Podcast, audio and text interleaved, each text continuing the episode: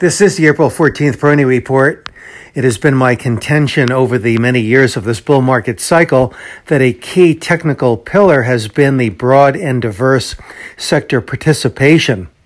That has been through my bottom up observations of stocks individually and the uh, sectors that have uh, been represented by those individual attractive stocks. But as we uh, have finished now the uh, first quarter of 2021, it is reflected as well in the major market indices with the Dow, S&P 500 and Russell 3000 all trading very closely uh, to one another with respect to year to date performance, uh, each up a little bit more than 10%.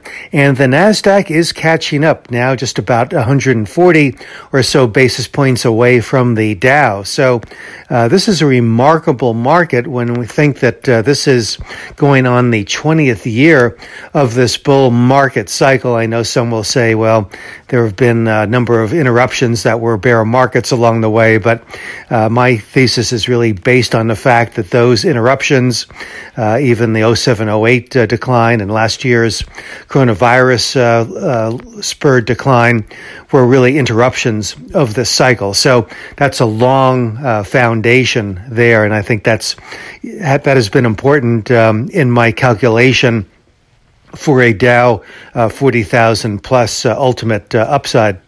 It's always nice uh, when a prediction uh, uh, pans out.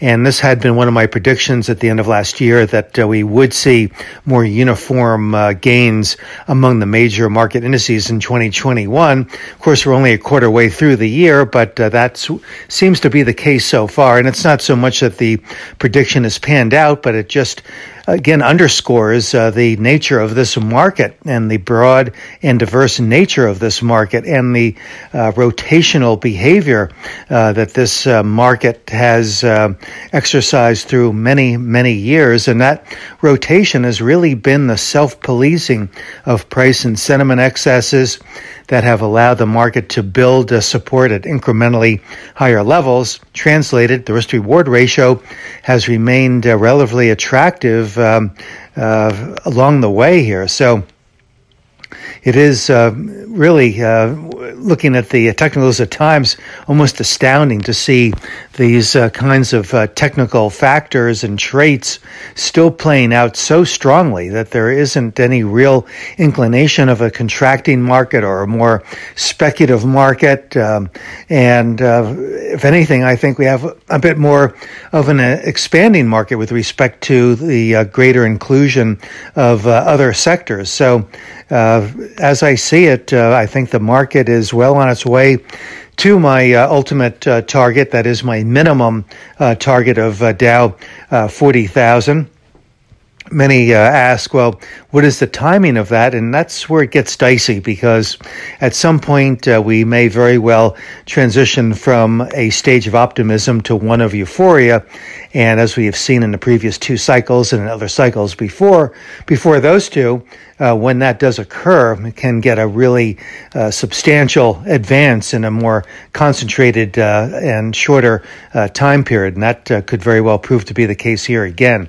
But if all were to go, um, you know, along as it has here with these uh, regular routine and it's sometimes down and dirty retreats, then I would say that this advance could probably carry some time into 2023. But I suspect that well before that, that we will get that stage of euphoria and that excited advance to uh, higher levels.